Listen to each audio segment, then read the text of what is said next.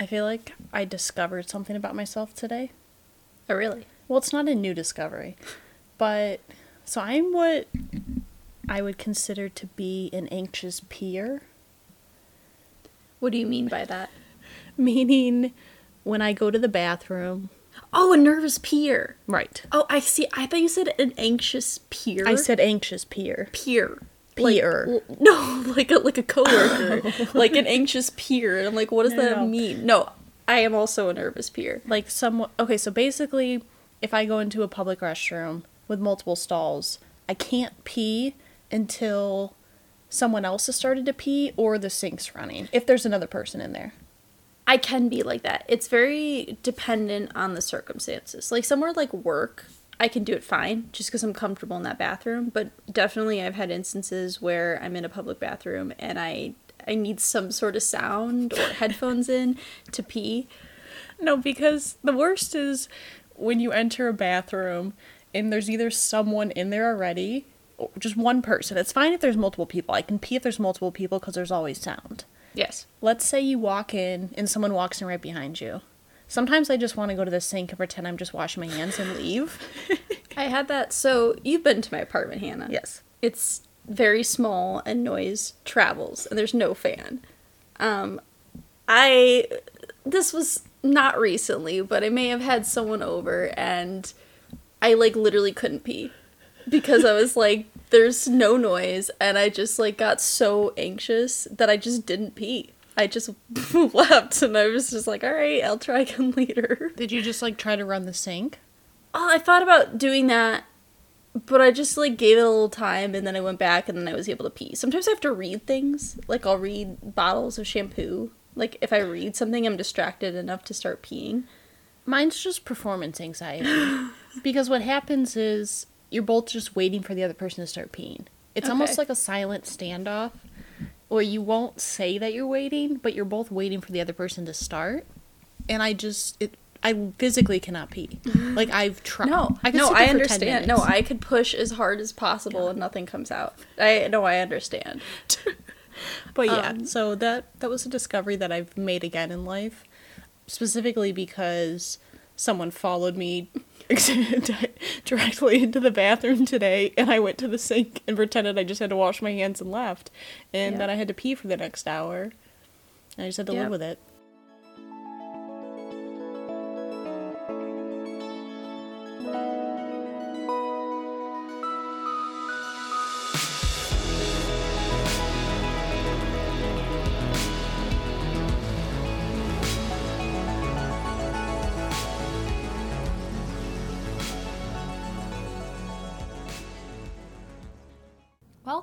To Research, Rank, and Repeat. This is Hannah. This is Alyssa. And we're going to jump right back into Pixar discussion and continue on with the next set of movies. We're now coming to Toy Story 3. Toy Story 3. It was 2010. And Toy Story 3 was rated G and it had a runtime of an hour and 43 minutes. Its box office worldwide. This was the first Pixar movie that went over a billion. I am not surprised. It was 1.6 billion dollars, which obviously if you look at just how crazy the Toy Story numbers are, it, it just shows how good of an idea to have Toy Story be the first. So, Toy Story 3 has a 98% Rotten Tomatoes and 92 out of 100 on Metacritic and an A cinema score rating. Toy Story 3 also was nominated and won Best Animated Feature, and it was also the second Pixar movie nominated for Best Picture. Okay. Up and Toy Story 3 are still the only Pixar movies that have been nominated for the Oscar for Best Movie. Okay. So, summary come back to the toy box in this heartwarming and hilarious movie. As Andy goes to college, Woody, Buzz, and the toys wonder what will become of them. But when they land at Sunnyside Daycare, they discover a new adventure is just beginning. All these descriptions I'm getting are from Disney Plus's website. Oh boy. First, first thing I wanted to say, they have a opening scene. It's basically like a western. They're on a train mm-hmm. chase, and I just pointed out that death by monkeys is how I'd want to go out. It would be pretty great. That's that was my main takeaway. Before we get into Toy Story, I just we forgot to mention that John Ratzenberger was the construction worker in Up. He played one of Oh. the construction workers. Yes. and obviously in Toy Story three, he plays Ham again. That's right. We forgot about him. His role. I have a lot of thoughts about Toy Story three. I do as well. So, uh, the first thought that I had about this movie is I found it so weird that they were able to make the characters look so plasticky, but also like you could clearly see in, the increases in Yeah. animation and in the how much better everything looked. Mm-hmm. But they still looked like their character models from the first two movies. Yeah, we lost Wheezy the penguin. He I know. sold. We also lost Bo Peep Okay, for Bo some Peep got- reason. I mean, her, her character. I was mean, just- she'll get her time. she will, but I whatever. someday I have a in, lot. in the not so Um, distant past. I actually now that I'm looking at this, I did not l- write a lot of notes about this movie. I wrote I don't know how to feel about some of this stuff.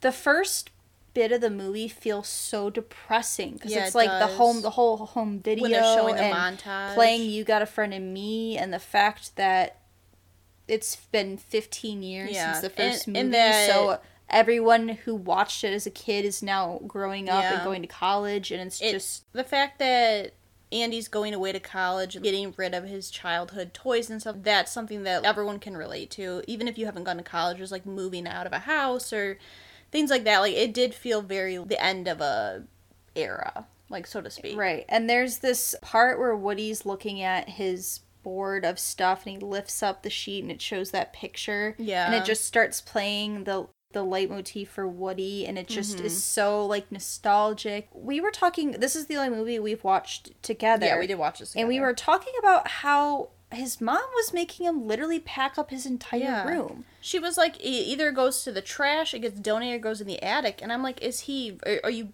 turning his room into a gym? Like, what is happening? Yeah, He's gonna like- come back from college at some point, I would imagine, for break. If he's 17 and just starting college, is he not coming home for holidays? Is he not coming back during the summer? yeah, I didn't really understand that.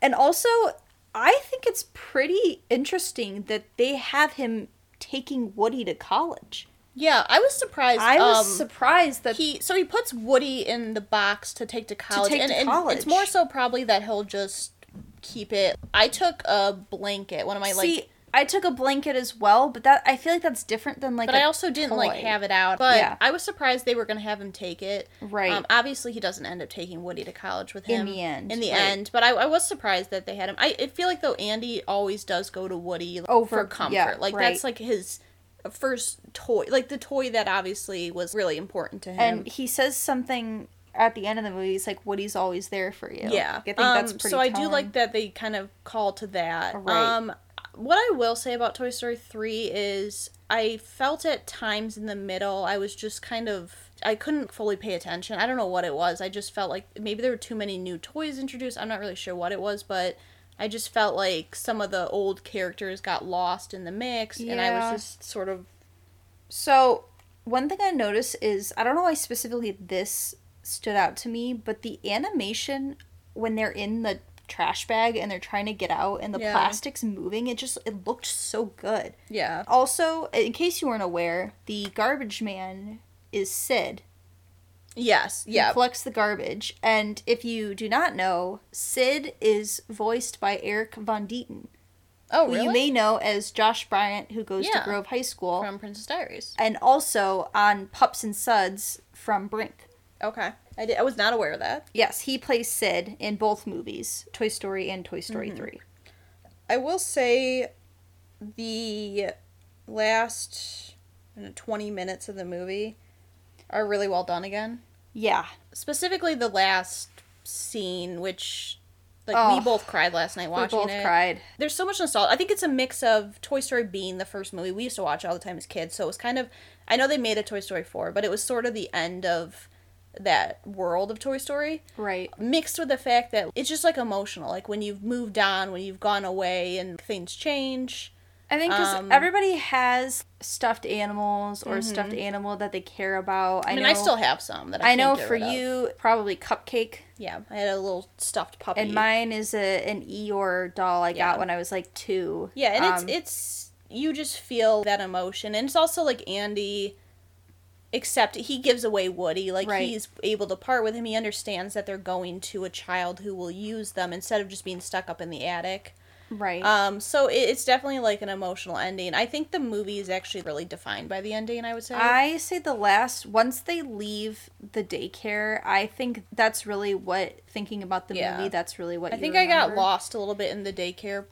During the daycare. I liked that they were able to do more slapstick style humor Yeah. because they could animate that better. They have some good. I love Ken and Barbie. Yeah. I think I love that dynamic. I like that we get a reprogrammed Buzz, you know, Spanish Buzz. Right. I think is pretty great. And she's like, "Stop, temptress, Oh yeah. Uh, bewitching you and your bewitching Spare me your lies, Yeah. temptress. you and your bewitching good Yeah. looks." And also, I think the part I like the best with the daycare is the heist.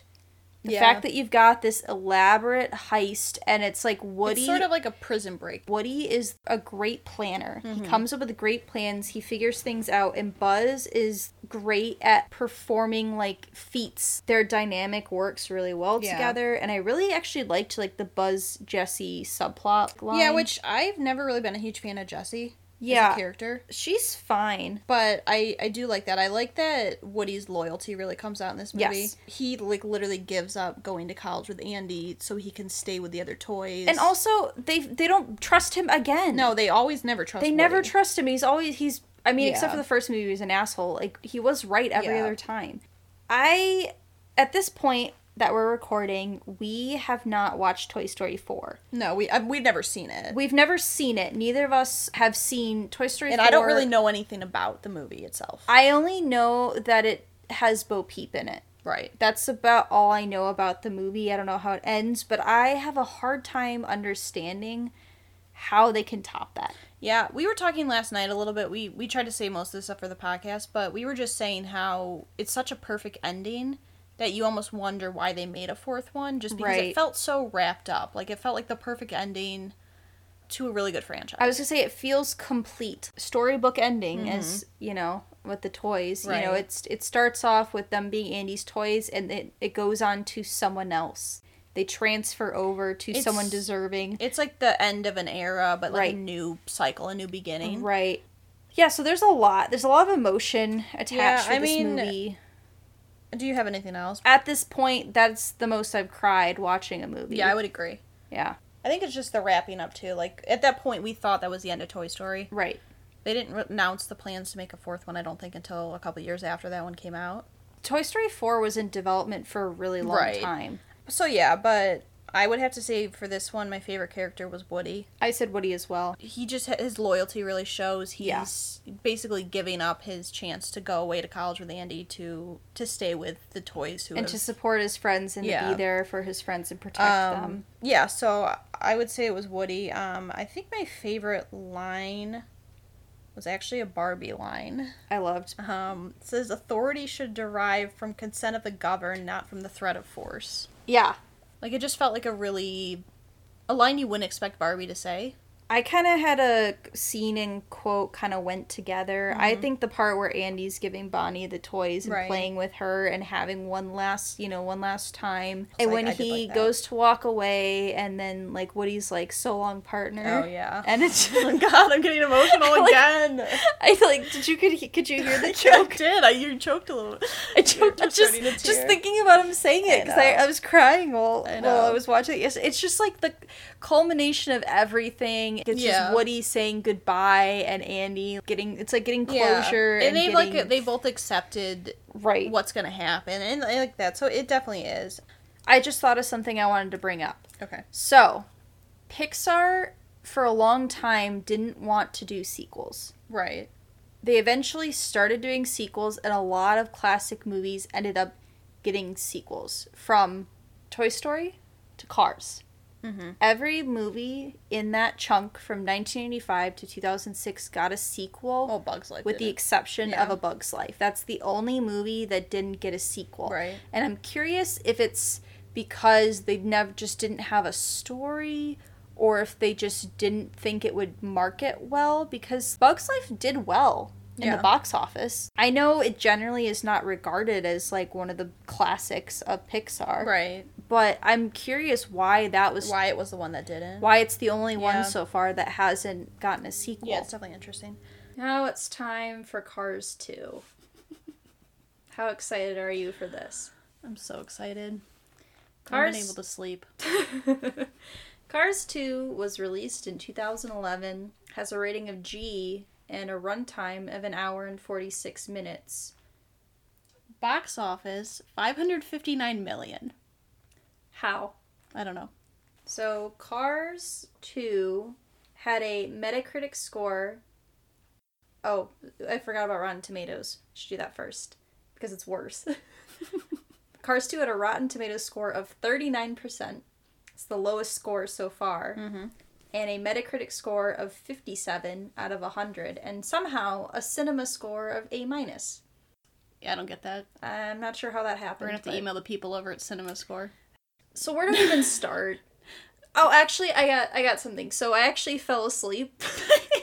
I fell asleep watching Cars 2 for Makes about sense. five minutes near the end. So I gotta be honest. There's a chunk of the movie I don't even I, I don't remember because I fell asleep.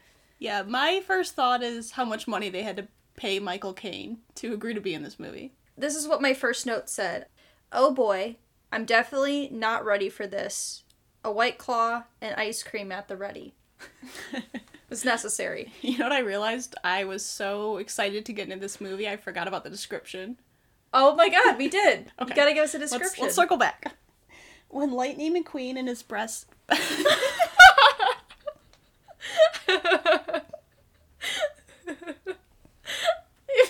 he's got breasts, then I'm concerned. oh god. What? Let me, let me try that. Let's Oh try my- it one more time. Oh my god. okay. okay. Okay, it's a good way to start. Okay. Thank you. I can't. I can't do it. so ridiculous. Now I'm just pic- picturing it. Oh, ah, that's a good one. Maybe like something about cars too. Yeah, okay. When Lightning McQueen and his best friend Mater compete in the World Grand Prix, the road is filled with hilarious surprises, especially when Mater gets caught up in the adventure of international espionage. Michael Caine, Michael Caine, aka Nigel Powers, aka and you know that he is hates people who are intolerant of other people's cultures and the Dutch. yeah, the Dutch. Did you hear them say the word boondaba? Yes, And it was your first thought he exclaimed with great relish? Yes, Okay. it was. Um, we're just gonna quickly go through this movie because most of my my my notes are like I don't care about any of Yeah. this. This song sucks. I don't why, why is this important? I did make a list because I was very bored Okay. of all the spy of all the spy movies that are better than Cars 2. so we got Okay. Agent Cody Banks, I would agree. Get Smart, Yes. Spy Kids, Of course. Spy Kids 2, Yes. and the horrific Spy Kids 3 in 3D. You know, we saw that in theaters. Yes, we did. I would rather watch that because Yes. at least we get Elijah Wood. It's true. He's pretty great. The character I liked most from the first movie died, and they just really took five seconds to gloss over that death. Well, I assume it's because Paul Newman died. Right. Is why he wasn't mentioned, and we'll get to in Cars 3, but he actually is talked about a lot in Cars 3. Yeah. Which is what they should have done. But again, this story wasn't was not based on Radiator Springs, and Um, somehow some of the characters got important roles in this movie. Okay, because of all the side characters in any of the Pixar movies I've seen, Mater is the bottom person on my list of movies I would most like to see a movie about. But here's in rewatching, here's what I've noticed: every single Pixar sequel, for the most part, gives the focus to the second main character because you get Monsters University, which is more about Mike, Mike Wazowski. Mm-hmm. You get Finding Dory, clearly Dory. about Dory. You've got Cars 2, which is somehow they decided would be a good idea to focus on Mater. okay, if you're gonna do that, then give it to Bonnie Hunt. Right. I'd like a story about Sally. She was a lawyer. Yeah. It could be That'd like be a nice. it could be like a nice law school, like her like legally blonde days. Oh, yes. Her pre days. That would be great. I don't know why we needed the first, you know, the the scene where they're like, it's Michael Caine and we just watch a car get murdered by the car mob. Yeah. I was like, what is this? There was murder and torture. Yeah. Uh, Um, I, w- I said in a G-rated movie is a yikes for me. I just the movie was boring.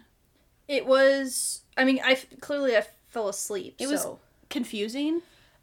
the part that disturbed me the most was where Mater had an accident.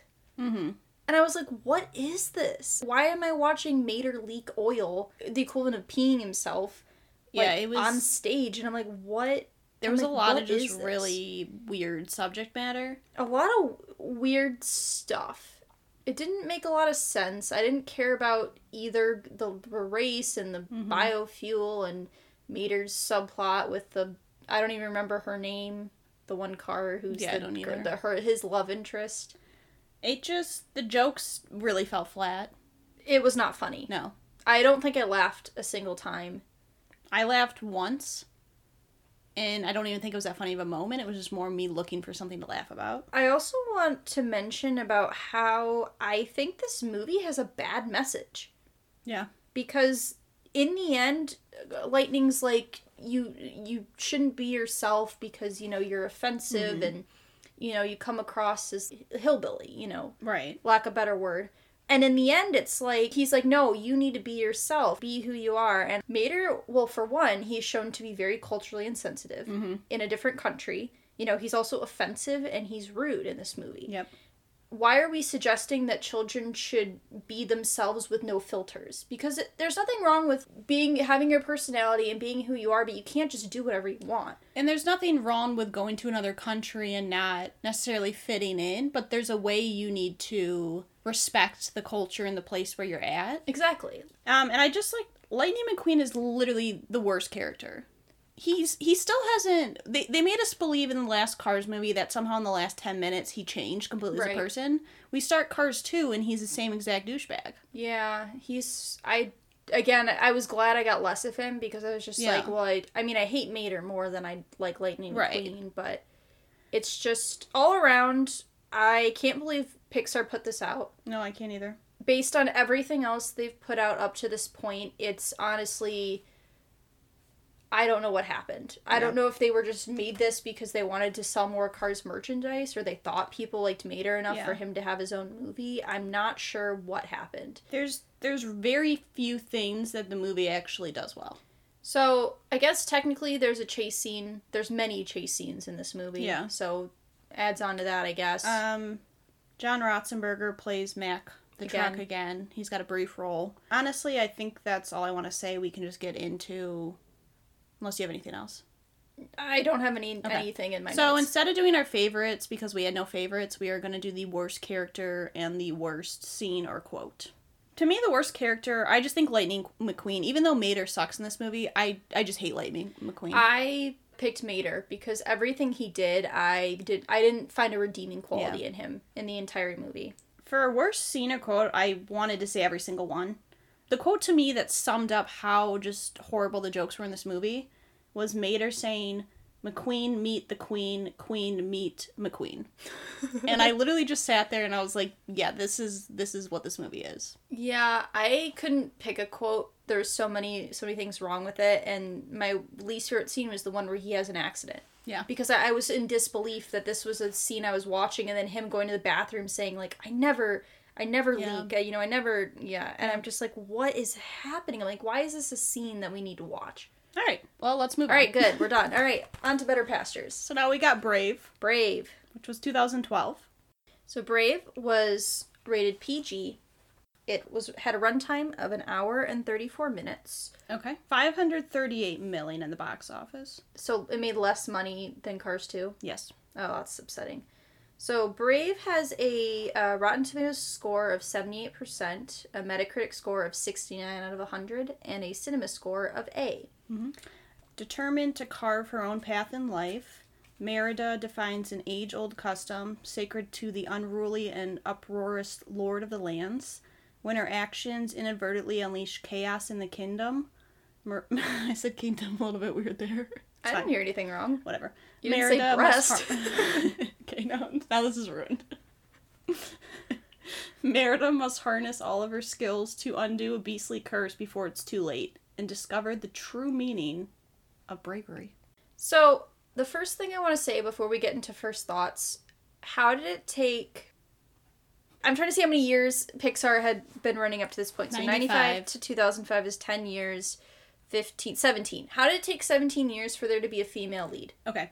My favorite note is when we were discussing lead female characters, I completely forgot about Brave. yeah But yeah, this is the first time. I mean, Incredibles, she wasn't the main character. I was gonna say Mrs. Incredibles is a main character, but she is not the She's lead. not the lead. Mr. Incredible's the lead. How did it take 17 years to don't get to this point?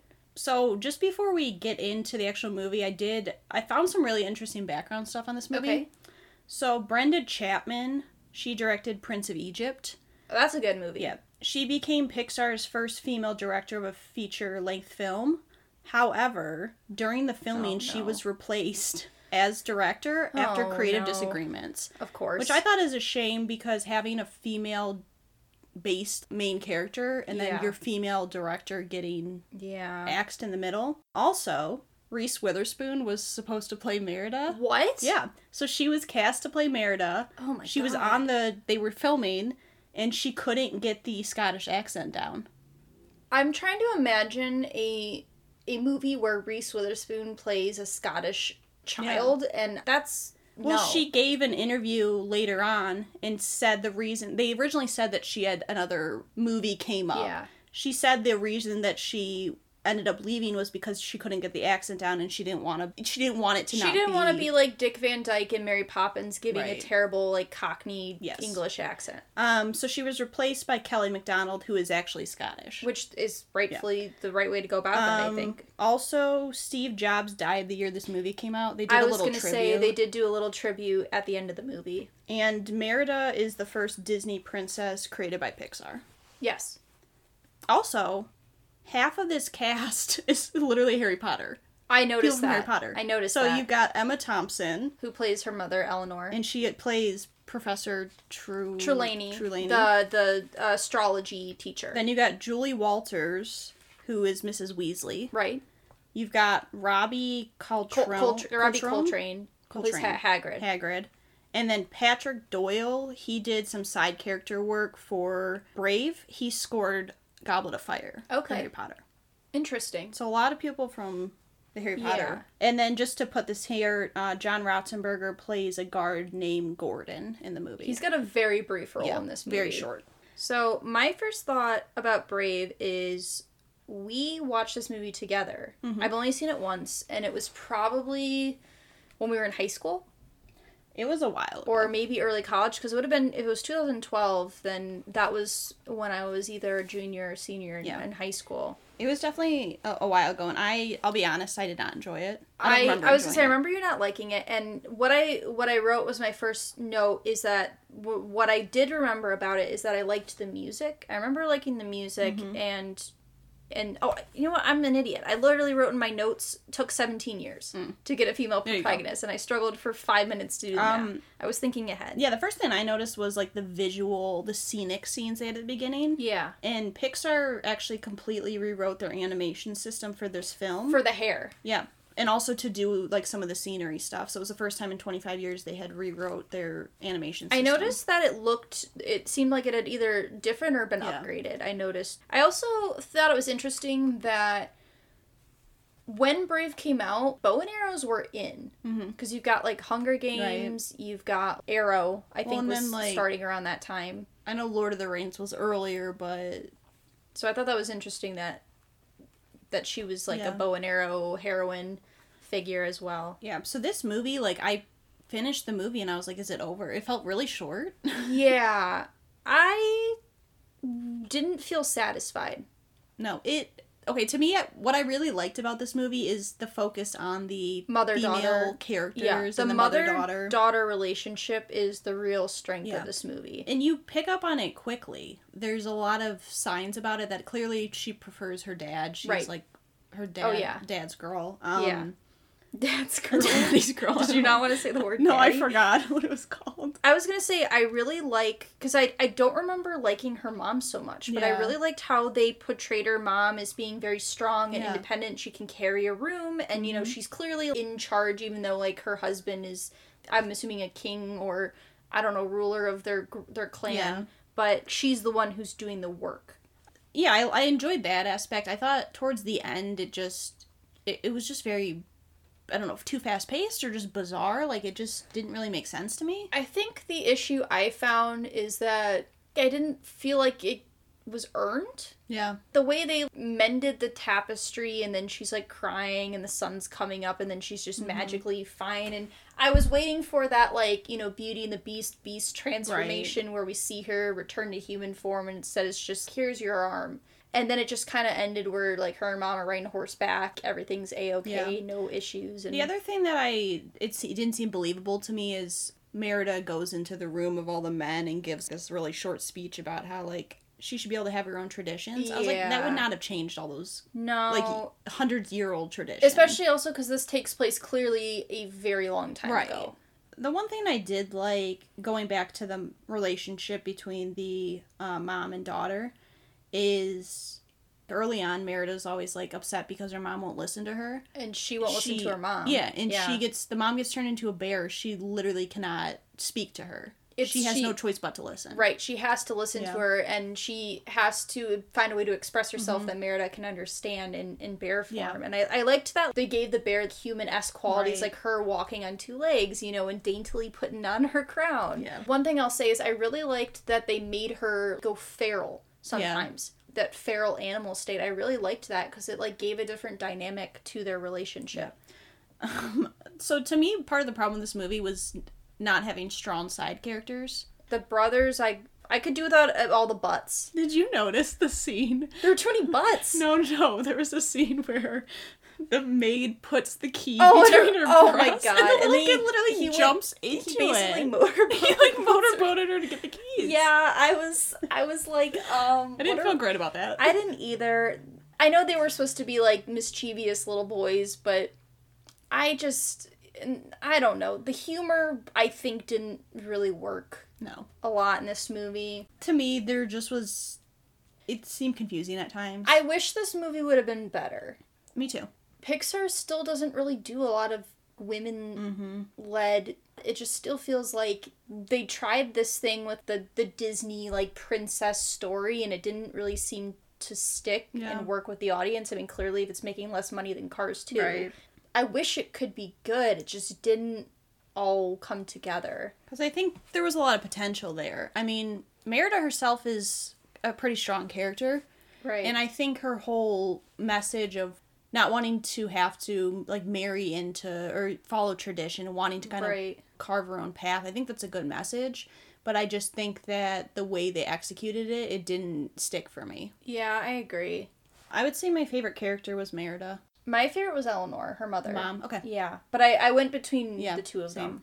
The favorite scene actually so Merida and her mom at the towards the beginning of the movie, they're having like this parallel conversation where they're both kind of showing that they can't communicate with each other and showing the complexity of their relationship. They're not actually talking to each other. Merida's kind of talking to herself. She's talking to the, her horse. Oh, to her of, horse. Yeah. And then Elinor's talking to the father. pretending to be Merida. Right. So I think that scene was really interesting to see that like parallel how they are both having the conversation they want to have, but they can't have it actually face to face. And I, an extension, uh, that was a scene I considered, and I liked when you know she's got the dress on, her mom like is trying to say something, but she just can't say it, so she says something else that she, you know, it, it seems like they maybe will connect, but it didn't work out. Right.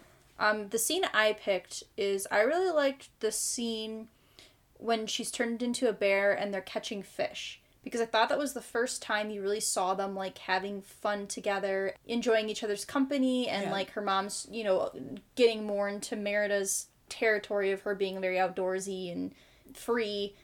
It's And- sort of like and- their first time really understanding each other. And I liked like the song that went Mm-hmm. with that. Again, I I- I said this at the beginning that the one thing I remembered was the music, and I really like I like all the song use in this movie. Yeah. And the artist they got is Scottish artist. yeah, as they. well. I looked it up. They got like all Scottish artists to do yeah the, the woman who does yeah, which I thought was really cool that she got someone who probably isn't or at the time wasn't well Right. known got like a feature in a Pixar movie. The quote I really liked. What is the thing? Oh, so sh- Merida's talking about. I believe she's talking about fate. She, and she says it's the one thing we search for or fight to change. Um, I really like one. that. I think it might have been from the beginning when they're introducing, like showing all the scenery and everything like that.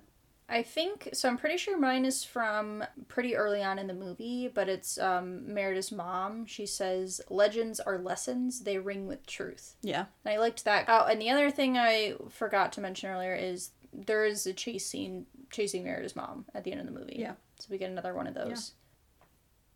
All right, so now we get into another Pixar sequel, Monsters University, which is rated what? Nothing. Monsters University R? Is that what you said?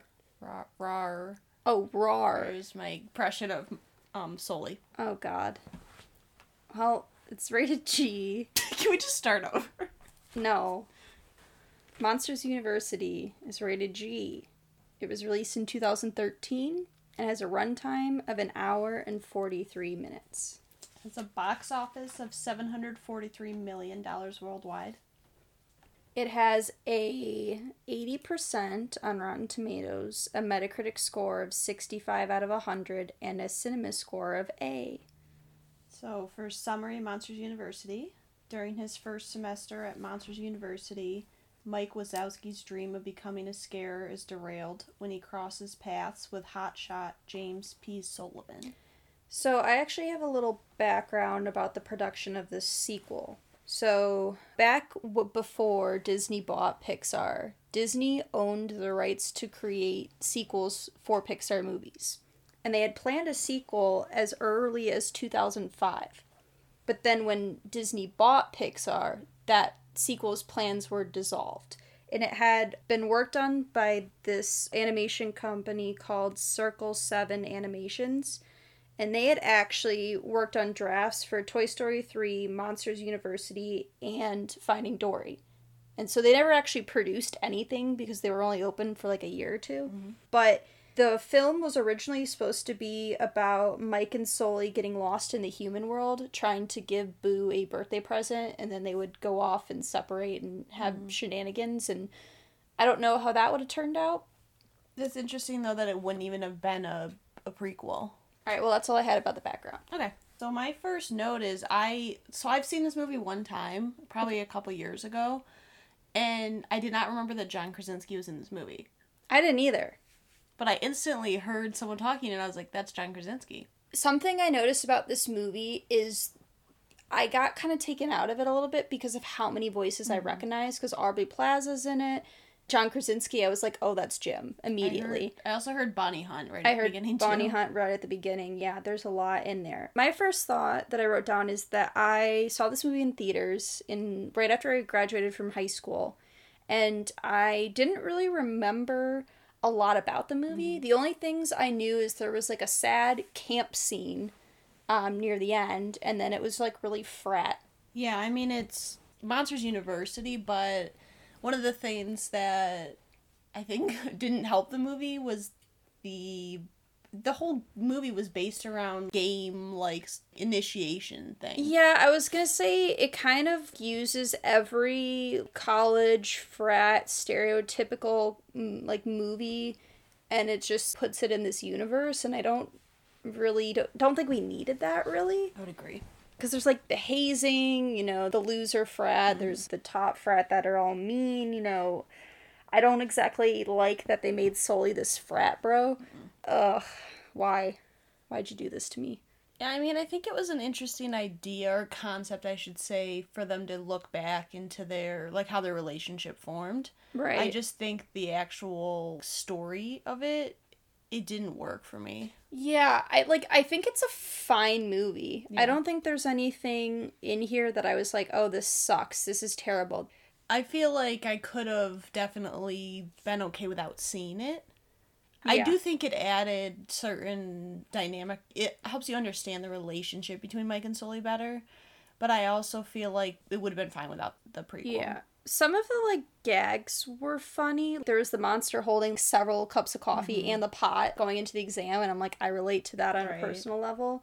Although I don't think the soundtrack's amazing, I do think it fits, you know, the college Yeah. big band kind of feel. I mean, I did really like the colors and the animation in the movie. Um, there's such a variety of it, and what it does is it focuses on the biggest flaws of each character. Yeah. So you have Mike with wanting to be the only one in charge and wanting to be not necessarily like the leader, but like the type A person Right. who's in charge of everything. And then you have Sully thinking that he's better than everyone and that his talent will take him where he needs to go. Yeah, and I do like that the ending of the movie kind of subverted the tropes mm-hmm. because you've got Mike who's the hardest worker, but he's not scary. And nothing he does is going to change that. Like no matter how hard he works, he's never going to be what he wants to be. And then I also like that they get expelled and they're not allowed back in and they have to just work their way to what they want to do. Yeah. And I I thought that was really interesting. Yeah, it's not your fairy tale ending. I said it's similar to Ratatouille where they go with a realistic ending. Right. With Mike, you know, not getting like a new record, not becoming a scare, and them both having to kind of work their way up to the positions they were at at Monsters Inc. So I kind of liked that aspect of the movie, mm-hmm. but again, I just it's fine. Yeah. I think part of the problem is I've seen this movie a hundred times. The first The con- original. no, no, no, this concept. Oh yes, no, no, not the actual. I was gonna say like you, I thought you said you saw it one time. No, no, no. Like the concept. Basically, the underdogs rising to the top. There's a group of misfits. yeah, college especially. Yeah, like I've seen that story done in TV shows and movies. I don't think it's a new idea necessarily. I, I it's. just- I mean, I can think of five movies that Right. fill that void off, like have that same kind of story off the top of my head. And so I think they probably could have found a different way to do it if they were going to do a prequel or maybe not. They shouldn't have done a prequel. I don't know. yeah, I just don't think they do anything interesting enough to Yeah. separate it. Oh, I do like the contrast of like how natural ability can only get you so far. Yeah, hard work eventually has to come in and you do see that but i don't know to me it's just like it's an okay movie it was for me it was easy to watch but also i just found myself being like uh, this is nothing new right. And it also made quite a bit of money Yeah, at the box say. office. Like, wasn't it like seven hundred thousand? 743 million So it obviously did well, and it's did better than a lot of the movies around this time Yeah. did. So I, I, don't know if it's because it's a Monsters Inc. sequel and people really like Monsters Inc. i think sequels have a built-in audience already yeah, so that definitely helps because i mean brave and good dinosaur had fewer but they also were just their own standalone movies yeah, I mean, I I understand. I think people really liked Monsters Inc. Mm-hmm. I know we both like Monsters Inc. a lot. right. The problem to me is it, it doesn't live up to Monsters Inc. I will say I do really like a lot of the callbacks to the original they mm-hmm. did in this movie because the credit sequence is kind of similar Yeah. in the beginning. They do that slow mo shot of them walking into the room. They have at the very end. I noticed he had in his locker a sticky note mm-hmm. that said "file paperwork." I was looking for it because I'm like, oh, I hope that's in there. Yeah, and going to that, John Ratzenberger plays the Yeti. Again, he's in it briefly. Oh, very briefly. And there's technically a chase scene at the very end Yeah. with the police officers. I don't know. The movie to me, it just got confusing at times. Yeah, and I don't think the emotion hit as hard as Yeah. they wanted it to. I think certain scenes for me that I felt emotion. I don't know. I missed the characters from the original Monsters Inc. I don't think they did Sully that well. I didn't like Sully in this movie. and I mean, people can change and stuff like that, but to me, that's not what I would have pictured Sully like as a person that age. Yeah, same. Does it speak to the um the other characters in the frat that we haven't even mentioned any of them that they're kind of forgettable? I mean, to be honest, I don't. Besides, like Aubrey Plaza, just from her voice, but well, I know my favorite of them was the one played by Charlie Day. which character was he was kind of looked like a an M, like a fuzzy M. Oh, okay. He made comments every once in a while that he's like, "I'm not going back to prison," Oh, yeah. and like, "This is my favorite sewer." Yeah, I just the side characters were really lacking. They were fine. I think they were more just in there for plot filler, which is okay, but I would have liked to see a couple side characters actually be more developed. right. I don't know. To me, it just it was an okay movie. Yeah. It's okay. I'm ready to move into favorites if you would like Me as well. Okay. Favorite character for this one is actually Mike, I agreed. Uh, which in the last movie I think we both said Sully. We both said Sully. But for me, this was Mike's chance to be the main kind of character. To me, it's like at the end of the day, he wanted something so bad, but you can't just want something to make it happen. Sometimes it's you can't happen. You just don't get it. Right. And so he's able to understand that and realize a new dream that he can have. Right. So I like that idea. My favorite quote, I I wasn't sure. I had a couple options, but I end up going with the one where he's Sully's like I can't do it and he's like stop being a Sullivan and start being you because it's mm-hmm. like you don't have to live in your father's legacy, you know, you can be your own person. Yeah. Which I think is a good message. Yeah, the one I picked, I think it was actually during the camp sequence. But Sully's like I act scary, Mike, but most of the time I'm terrified. It just shows like his vulnerability and that he's not always this um, Confident over cocky jock, yeah. I think my favorite scene is when they go to Monsters Inc. I put the same one. Yep, and it's kind of the first time Sully and Mike bond. And the whole team kind of bond together. because they show them, like scares can look all. shapes and sizes Yeah. and yeah. They don't have to be these big, horrifying creatures. They can be any kind, and people can kind of use their abilities. Right. So I did like that. All right. Well, I don't have anything else for this movie. Neither do I. All right, so now we move to Inside Out. So, Inside Out was released in 2015, the first of two movies released this year, the second being The Good Dinosaur. Right. It was rated PG and had a runtime of an hour and 35 minutes. Uh, box office, it was 857 million worldwide. And it has a Rotten Tomatoes score of 98%, Metacritic score of 94 out of 100, and Cinema score of A. Okay, so summary of Inside Out. When 11 year old Riley moves to a new city, her emotions team up to help her through the transition. Joy, fear, anger, disgust, and sadness work together. But when joy and sadness get lost, they must journey through unfamiliar places to get back home. All right, I gotta be completely honest. I watched this movie eight hours ago. Did you? Yeah. I thought you had finished it. I, I lied. Oh.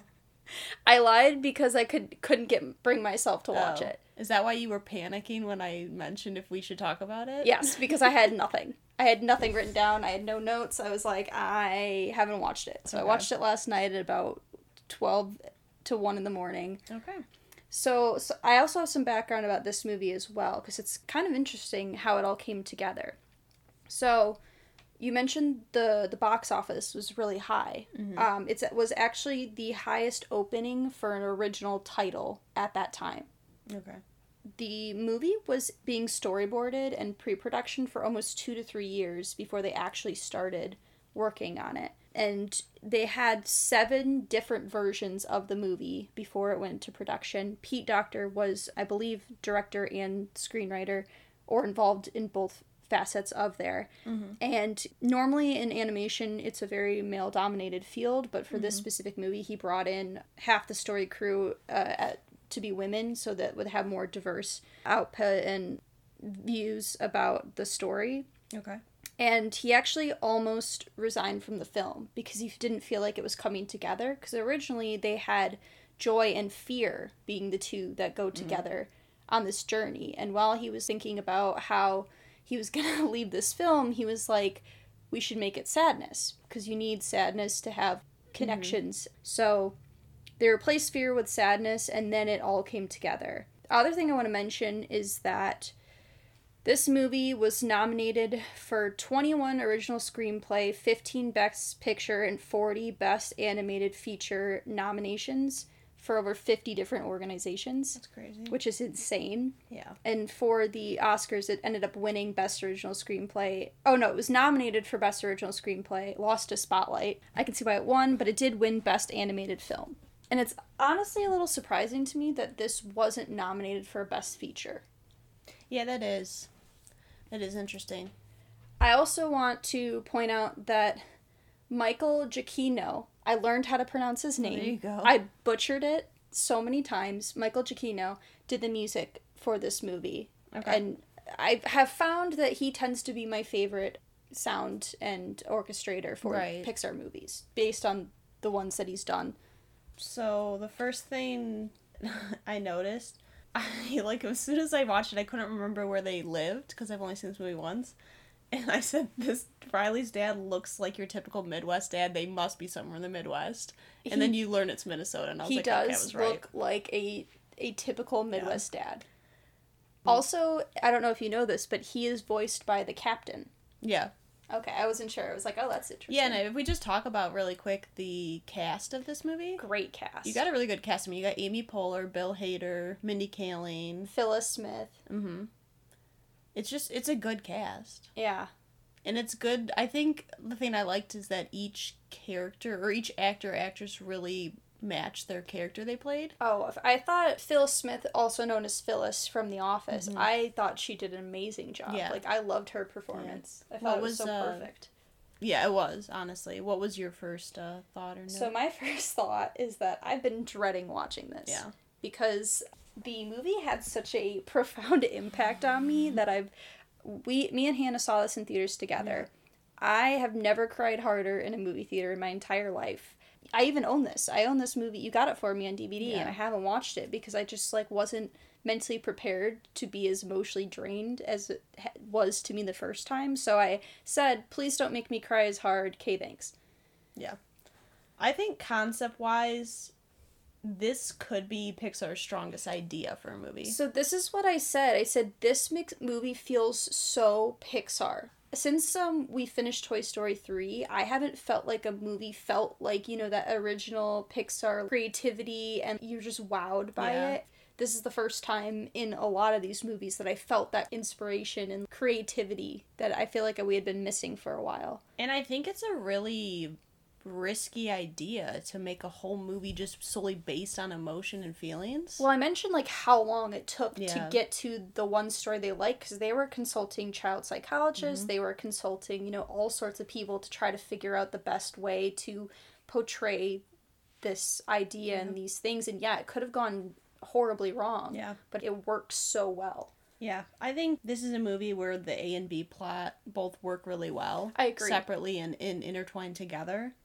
And I don't know what it says about me, but I related the most to sadness. Yeah, same. Same. Like my, but my quote I picked is from Yeah. Sadness. But I'm like, where am I at in my life where that's where I relate the most to? And the humor worked so well in this movie. Yeah, it did. there was so many little gags that I loved, and there wasn't anything that I was like, "This is awful." Normally, I mean, some of the Pixar movies, like the humor's good, but there's you know a few things here and there, and I'm like, "Meh, Yeah. I don't really care for this." But like, I didn't really have anything that I was like, "I don't care for this." Yeah, one of the scenes that I really liked the humor in, it was at the beginning, it was a dinner scene. I and it was showing each scene. member's internal emotions, and the husband's like, "Oh, she's looking at She's- us. we what did she attention. say?" We weren't paying attention. Yeah, I really liked the dinner scene. I wrote down about that. Um, so John Ratzenberger again has a small role. He plays Fritz. It's one of the mind workers when they're when Joy and Sadness are out um, on their adventure. Uh, in the Um, train, is yeah, I believe so. okay? It's really interesting to see how this movie like goes about portraying mental health I and emotions. I think this is maybe the best portrayal of mental health in children in a movie I've ever seen. Yeah. And it's still considered this movie was rated in 2017 it was this I think it was the seventh best movie of the 21st century Yeah. at that time or one of yeah one of the best films of that decade and I I think why it always I still cried a ton at the end again. Mm-hmm. I was like I knew it was going to happen, Yeah. but I think why it resonates so hard is because it's like I wish there would have been a movie like this mm-hmm. when we were that age because it basically is like an affirmation that like you don't have to be happy all the time. Mm-hmm. Like you it's okay to feel like wrong or to feel sad or to not feel right. Yeah, I mean, I that's what I said. Like, not everything in life is happy. I like the idea of having the sad memories be the ones that turn can turn into happy. turn ones. I like that they portray sadness as is necessary and Joyce has to learn that you need sadness to be able to be empathetic and to understand and sympathize with other people's points of views. Like how she helps Bing Bong. Um, I really like the idea too of the islands I do too. of having like those interests or connections and sort of the uh, the idea that when you're depressed or stuff like that, those connections can kind of disappear and go away. right, like you lose parts of yourself. Right. And so I like that concept of having them like actually falling and actually like crumbling apart. This also kind of felt like a Finding Nemo esque journey in mm-hmm. a way, where you have little segments in different worlds or different rooms. Like I love that abstract art room Yeah. where they're just like deteriorating, and it's, that's like a fun way that you can use the medium in like different Yeah. ways because you know they go two D, they like turns like a Picasso esque painting. Yeah, I really like that. And I liked the Dream World, Dream yeah, Studios, like it's like a movie plot.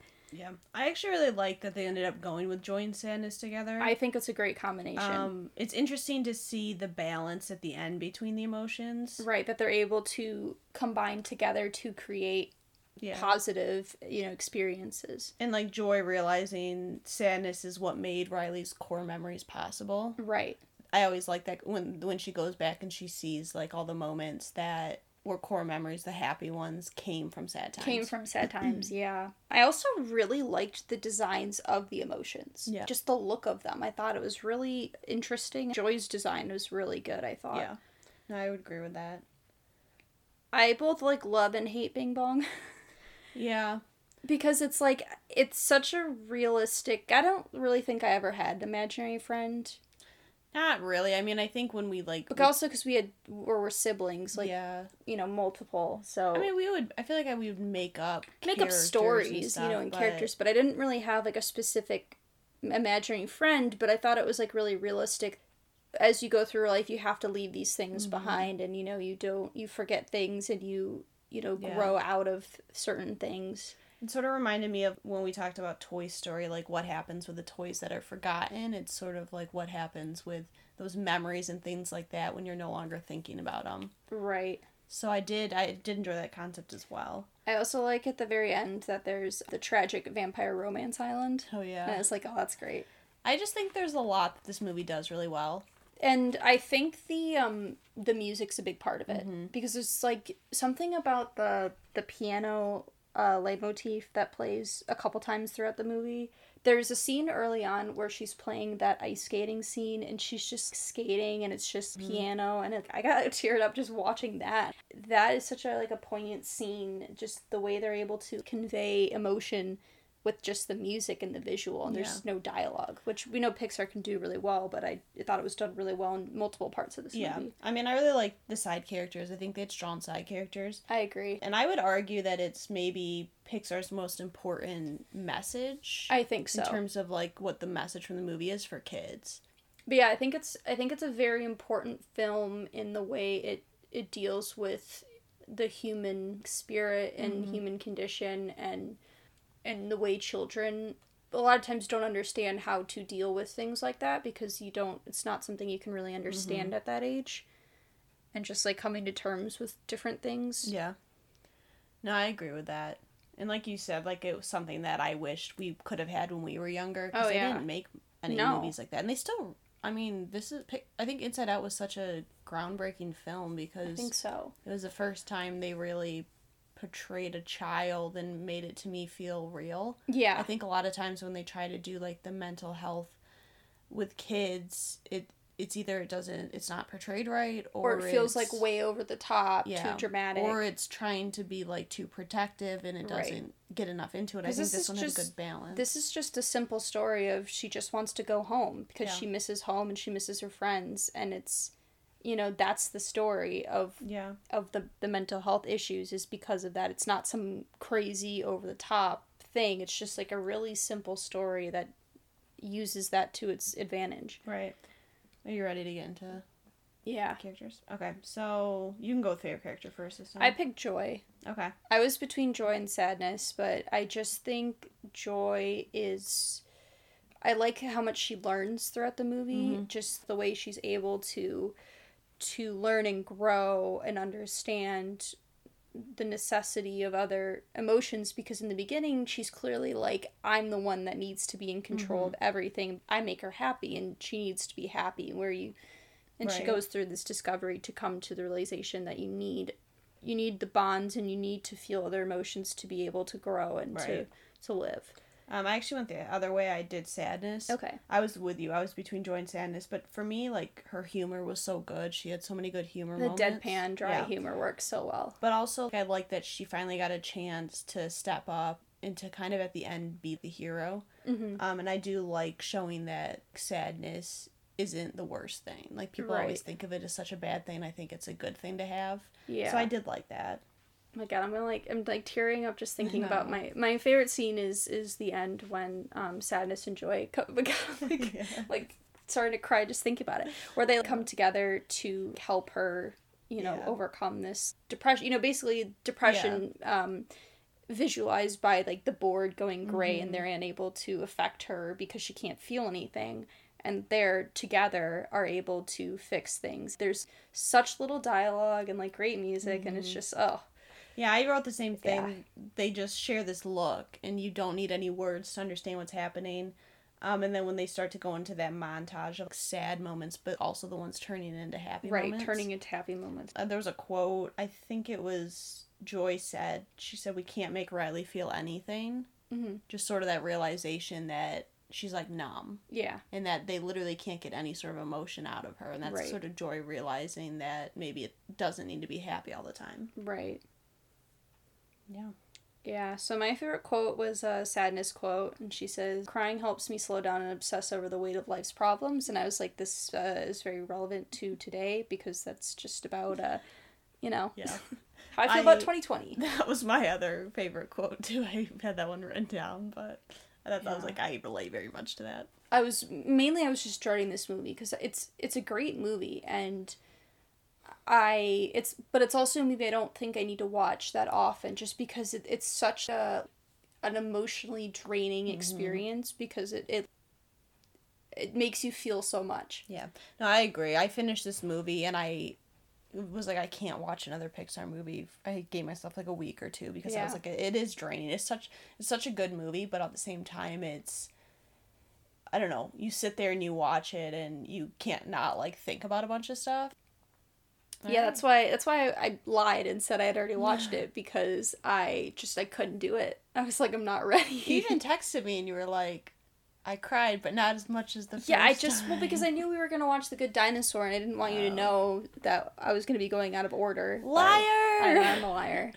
I, well, because we've been trying to watch them in order, but Yeah. we had been we were gonna watch The Good Dinosaur, so I just said uh haven't watched it. I'll allow it. Or- I have watched it, but I secretly had not watched it. Yeah.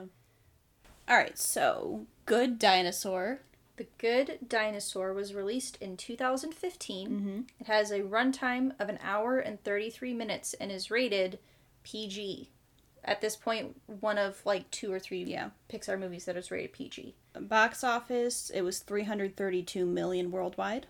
Oh, that's it. Okay. Oh, yeah, that's it. So, The Good Dinosaur has a 76% on Rotten Tomato. It has a Metacritic score of 66 out of 100 and a cinema score of A.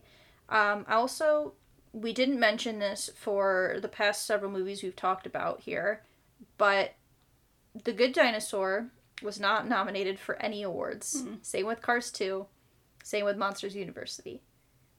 Brave was nominated for Best Animated Film and won Best Animated Huh. Film. And Inside Out also was won Best Animated Film as well. Okay, um, so Disney's Pixar presents a hilarious, heartwarming adventure into the world of dinosaurs when a young Podosaurus I think that's right. Sounds right. named Arlo is swept far from home. He makes an unlikely human friend and learn what he's truly capable of doing. This movie's bizarre. So- it's a we watched this together. Yes. This is the first movie we've watched together since Toy Story 3. Um, starting off, like the first thing I I had wrote down is this would probably be the Pixar movie that I've heard the least about. And you had not seen this I had never movie. seen it, but also I just hadn't. I really didn't know anything about it. I um I had seen this movie once a couple years ago. I didn't really remember a ton about it. I remembered a few things. uh, We'll get to the the drug trip scene later. I specifically remembered that. But my first um thought that I wrote down is that this is like a very coming of age story and like Arlo's the outcast, you know, trying to find his place in the world. At times, it really felt like Finding Nemo. I wrote a note about that. Like they were trying to recreate Finding Nemo with having him basically losing his family, having to come back to them, and having all these side characters helping him get back. found the note that I wrote down because I was gonna say I, I noticed that, but I don't think they were there was one one segment I liked, Mm-hmm. um, specifically with the T Rexes. Yes. I liked the T Rex segment, but I didn't really care for a lot of those um, segments. I think for me the biggest problem was in the middle. Like I was, I was just so bored. Yeah, I I think like I don't know, part of it it's just like it doesn't feel all connected really. It's very disjointed. It's very disjointed because it parts of it are very like non-verbal kind of like WALL-E, but it doesn't really always work. There's like some good um family dynamics. mm-hmm. Like his father like his parents want what's best for him, but then his father like pushes him. He's Well- angry and upset and he's like you didn't murder this small child, so we need to go get him now Yeah. and like you're to do you're I'm to push you too hard and then I'm to be like sad like I'll be like oh god, what have I done? Kind of like Gil and finding Nemo. Right. But I understand what the dad's trying to do. Like he's scared for his son's safety because Right. he's smaller and he wants him to be able to, at the end of the day, like protect himself and his family. Right. I just think he could have gone about it differently. Yeah, because I liked that little firefly scene with them. Mhm. Like that was nice. they're but- running, but, then yeah. he immediately was like, "Oh no, we." And I, I knew the dad was gonna die. I, I I, had sense it. remembered. I had remembered that the dad dies, and I think another problem this movie has is that the humor is all Mm. over the place. Some of it is really funny. Some of the dry humor really works. Like Yeah. with the animal collector, Mhm. I really liked that scene a lot. I said that um, when the humor's on, it really works. The issue is that it misses the mark a lot of the time. Yeah, it didn't feel like it was on very much. there's some some weird stuff going on. Yeah. I did like the like nature animation. It looked nice. It looked good. Um, It's an, and also the the idea of the story is interesting Yeah. too. Like, It- what if the dinosaurs didn't get uh, hit? You know, Mhm. the Earth didn't get hit by a comet, or you know, the dinosaurs didn't go extinct. yeah, the concept's really creative. I think. I just think that it didn't get executed well. Um, I'm gonna just say John Ratzenberger played Earl. I think he was one of the villain. Like, The Velociraptor, yeah, kind of a yeah, side character. with the T Rex scene. I Yeah. think in that group. um, So let's talk about that weird drug scene. yeah, Um, so they eat some like berries or I think they were like fruits, some fermented fruits. So they're Mhm. basically like drunk slash like, like on drugs. on drugs. Um, and here's the thing things like that can work, but that was just so short that I feel like they didn't make it work. Because you've got a movie like Dumbo, Mhm. where, you know, you've got like the pink elephant scene, and that's like basically the drug, the creator, like the Yeah. animators were like just on acid while doing it. Or you've got something like 21 Jump Street, Mhm. where they're all over the place and you're going through, like, here's the steps like the stages. stages Yeah. and like that works really well because of how long it is but this one i was just like it's just too short and it just like is too weird to work i remember when we were watching it we were just like Yeah. i'm sorry what Um, the one thing I did like was Arlo in kind of his like PTSD. I, yeah i agree I i, liked, it i liked arlo as a character Yeah, I thought it was interesting because every time it would like thunderstorm, he would flash back to his dad's death. right So I liked them doing that. I also liked, um, I don't know, I had a couple issues with just like the plot and the story and how the the pace of the movie.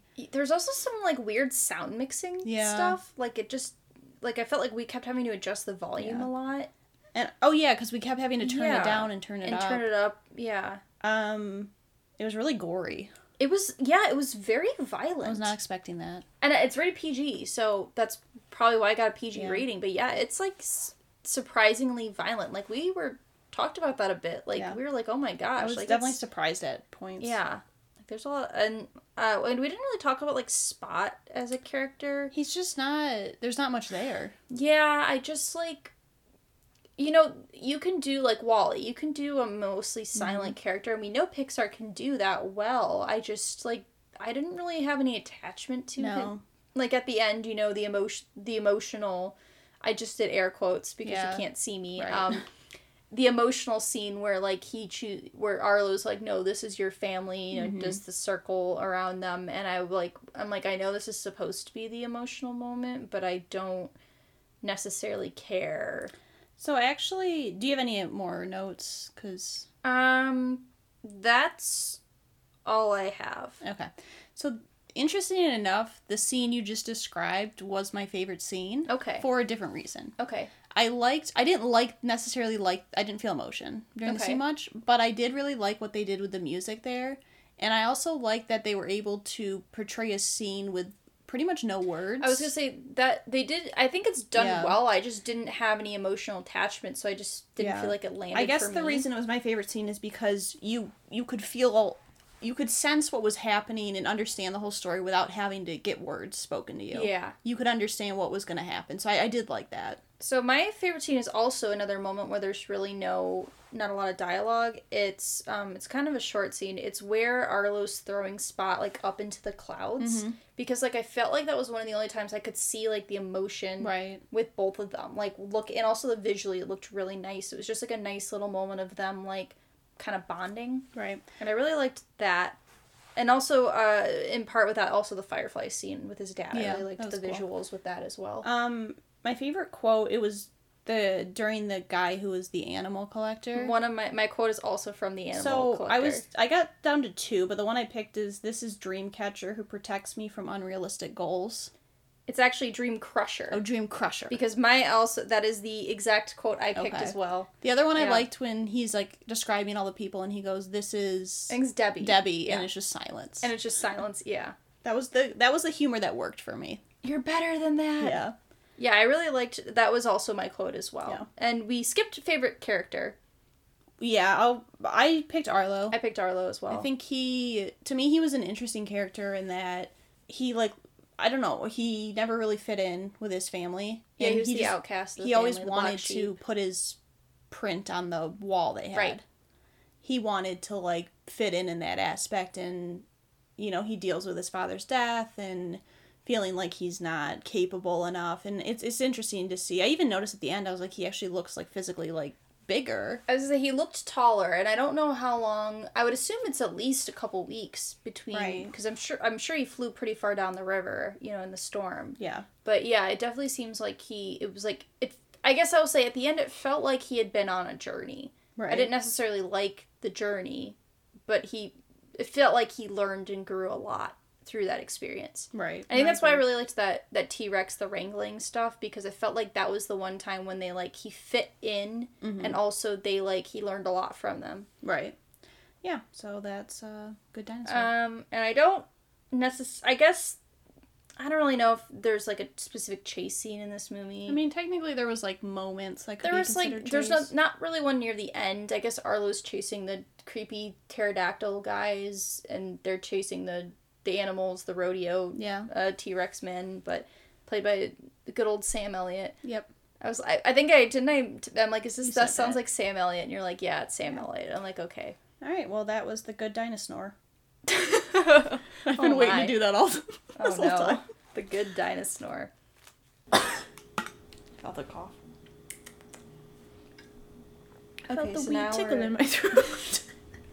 little tickle okay, we're good. now I'm thinking about Harry Potter erotica again Yeah, but I'm thinking about Shawn Mendes and his butthole. Being I hope this. I hope, I hope this stays in Okay. we're talking about Finding Dory Yes. Yes, we are. And Fine. we're talking about 2016. we are talking about 2016 what a what a year What a year. it's weird because 2016 started off as like maybe one of the best years of my life and then mm-hmm. it became not my best year of my life And then we just snowballed into the next four years of struggle. and here we are Still struggling. uh so finding dory is rated pg it's an hour and 37 minutes and it oh actually that's now it's your turn i forgot how the order went So, box office, a billion. is it the first pixar movie No. to break into the billions It's the first since Toy Story 3 to hit it. So oh Toy i Story forgot about 3 Toy Story was in the 3. billions. okay And there hadn't been one since. And it, I think it was just over a billion. if any Pixar movie was going to make a billion dollars as a sequel, I 100% believe that it's Finding Dory. Because Finding Nemo made a ton of money too. Yeah. Wasn't it the highest grossing for a while there? Um, let me see. 936 million. So, And that was a pretty big jump from the previous ones. yeah. So I 100% believe it. You better believe it. Because it's true. Don't call you Shirley for nothing.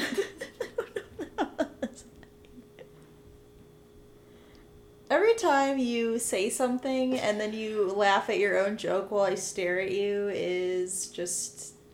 That's just gonna keep happening.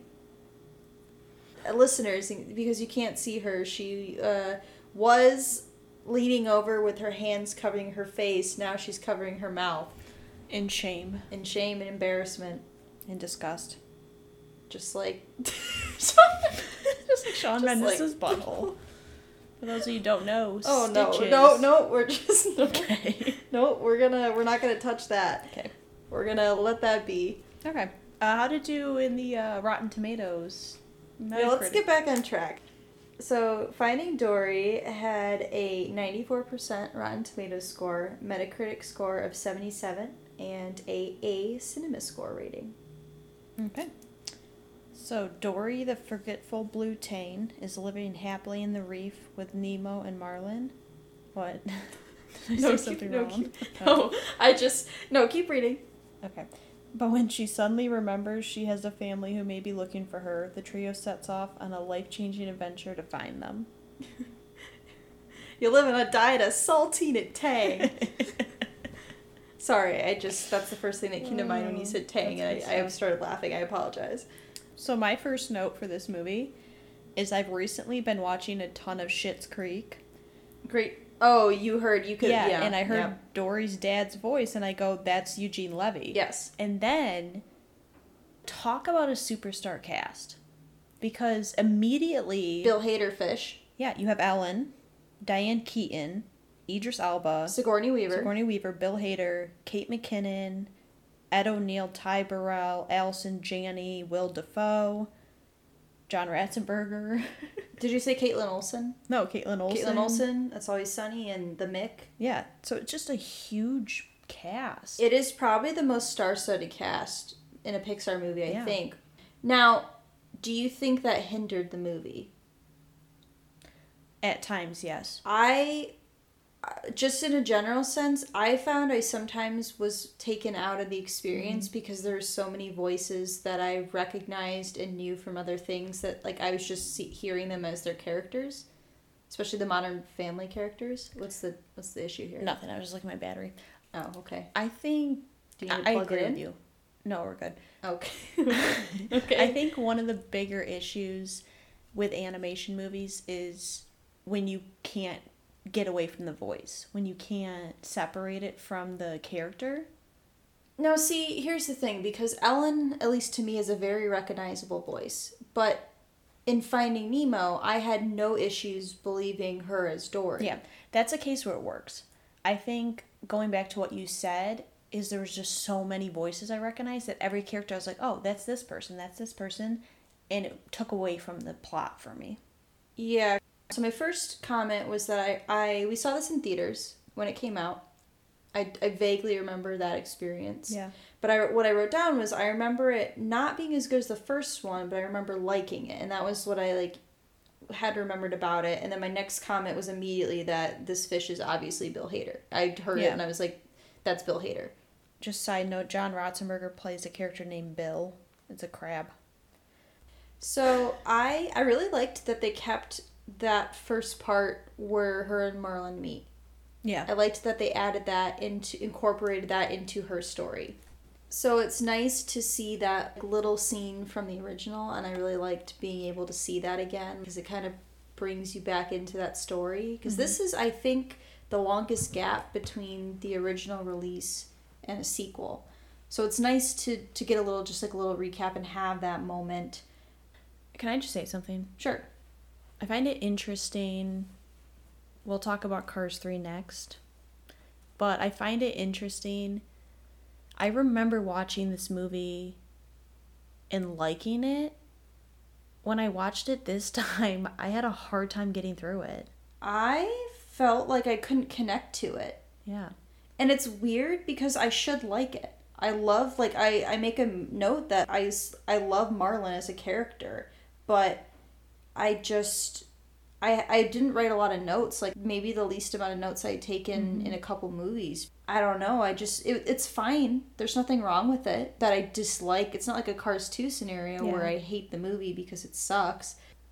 I don't know if it's the the scenario because they're in like an aquarium. I don't know if it's the characters, but I just didn't really have an emotional connection and attachment. Yeah. I think for me, the story just didn't move along well. It was like slow at times or it just felt really chaotic. And I also felt like the side characters were not anywhere near as strong as all the characters in the tank in the first movie. I really miss those characters. I did like the nod to them at the end I like that we got them even for 10 seconds. where they're just still in the bags, just in the water. But I had a hard time with the side characters. I had a hard time with the plot. There was just a lot of things that I I mean, it took me 3 or 4 days to get through this movie. I know you told me that. I watched this in a, in one day. I know you had said though that it took you a couple days to get through it. I'm not sure what it is because I there's nothing wrong with Dory in this movie. Dory's mm-hmm. fine. I like her as a character. At times what bothers me is Marlin. And I think he should sympathize more than anyone because he understands what it's like to lose someone Right. and to want to so badly get him back. And he was just rude the whole movie. He wasn't really sympathetic towards Dory He until does the end. come around. Yeah. And like I- Nemo, I don't feel like got to do anything this No, movie. Nemo was really just a he was side just plot. kind of there. I don't know if it's just because it's the this like the aquarium, the scenario. I I missed the feeling of adventure Yeah. that the first movie brought because that I think is still Pixar's best adventure movie I would agree. in in terms of the scope and the scale. Do you think it was anything to do with it just being in one setting? Because you know, Finding Nemo takes place in so many different areas and so many different environments. I don't think so because we had the tank and we had all those characters just in the tank and I liked all that stuff. I think what I miss is for me, Finding Nemo had maybe the strongest group of side characters. Where I almost, I think I did pick a side character over main characters for my favorite character, and I missed having really strong side characters. I think that side characters really can help your plot and move along the story. And with this one, I just, they were just going from side character to side character, and I just didn't feel a connection to any of them really. Yeah, I think that's I mean, my favorite thing or side character, I guess, was literally the Sigourney Weaver's voice. I wrote down I loved that Sigourney Weaver is just her talking Yeah. over a loudspeaker. And honestly, that was one of my favorite things. They kept calling back to Sigourney Weaver. I thought that was really smart. But I also felt like the humor in this movie, was- besides that, it just wasn't great. The humor was a little off. Yeah. Dory was so funny in Mm-hmm. Finding Nemo. Everything she did and I don't know if the material just wasn't there cuz like Ellen, I mean aside everything, you know, going on right now with her is funny. I think to me, Dory, out of any side characters, is like one of the top three that I think deserves to have her own movie. A 100% agree based off that. their first movie, but I just felt like the execution wasn't there. In the way that Finding Nemo was able to do it, I feel like it wasn't there. And to be honest, it's one of my least favorite Pixar sequels. I kind of feel the same way. I mean, Cars 2 is by far the Well, worst yeah. Pixar sequel. I just and I don't, think count Pixar. I don't Cars think 2. anything can go lower than that. Yeah. Um, I think that's I think that's a bar that cannot be lowered any Yeah. more than it already is. And it's it's weird because I I really liked the beginning. I liked all the Mm-hmm. stuff, um, you know, back in the coral reef and her remembering her parents and them starting that journey and Yeah. I liked that aspect and it started strong but as soon as we got to the aquarium i think you're right i think it just the pacing got so slow and we kept jumping between you know marlin and nemo and dory and the octopus whose name i don't remember right now I just I struggled. Really, looking at my notes, I really only wrote like four or five notes the whole I, movie. I told you i one of my last note was i think this is the most middle of the road pixar movie I mean, I'm ready to get into. yeah i'm i'm, I don't really have much to else to say, to be honest. i really don't either Um, so I would say my favorite character was was Dory. i picked dory as well I think she had the obviously had the storyline. It was all about her. she was the main character and not in the way it's interesting because in finding nemo marlin is clearly the main character but dory is the companion and you know she's right there with him whereas in this movie it was clearly it was just Dory Mm-hmm. and marlin wasn't even he wasn't in Dory's role in this No. movie it was right. just a, a large cast of supporting characters so Yeah. it was interesting to see that dynamic shift Yeah, my favorite line. I went for comedy this time. I did too So, Marlin and Nemo are like with Dory in a tank, and they're all the blue fish, and Dory's looking for her parents, and Marlin's like, she should just pick two and go. And I was like, that's so funny. I also went for comedy as well in this one. It's when they're driving the car and Mm-hmm. a octopus, Ed O'Neill octopus, whose name again I can't remember, he just says, suck it, bipeds. and I was like, all right, that got me a little Yeah. chuckle. So I was like, that. Yeah, I felt like scene. I also went comedy. It's when the truck's crashing into the water and they're playing "What a Wonderful World." You hear Sigourney Weaver talking in the background, and then there's the food chain with the fish eating each other and then just like throwing each other back up. It was definitely a surreal moment in that movie. It was uh, very cool. I liked it. Yeah, Yeah. I agree. It's a good scene. I so scene and wise, I actually did go for serious. It's specifically because of the music. It's when she finally meets up with Marlin and Nemo, and they have that kind of conversation, and there's that build up and swell of that Finding Nemo main theme, and I just really liked that moment specifically. Mm-hmm. I thought it was a good character moment between them. Yeah, I just, I don't know. I think I had high expectations for it. Yeah, and unfortunately, it Didn't meet that. flopped. Yeah. I apologize. That was a bad pun. That's for you. I did it for you. It was okay. Not great. Not bad. Just average. okay. I'll let it wash away. that one was bad. I'll stop now. We should just stop. Why don't you? The podcast is done. Why don't you? uh What do you want me to do?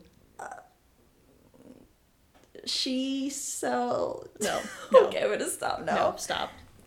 We would like to thank Joseph McDade for our intro music. He provides free music available for all kinds of creative use. The song that we used is called Sunrise Expedition, and you can find it and his other music on his website, josephmcdade.com. If you would like to find us on social media, you can follow us on Instagram by searching Research Rank Repeat.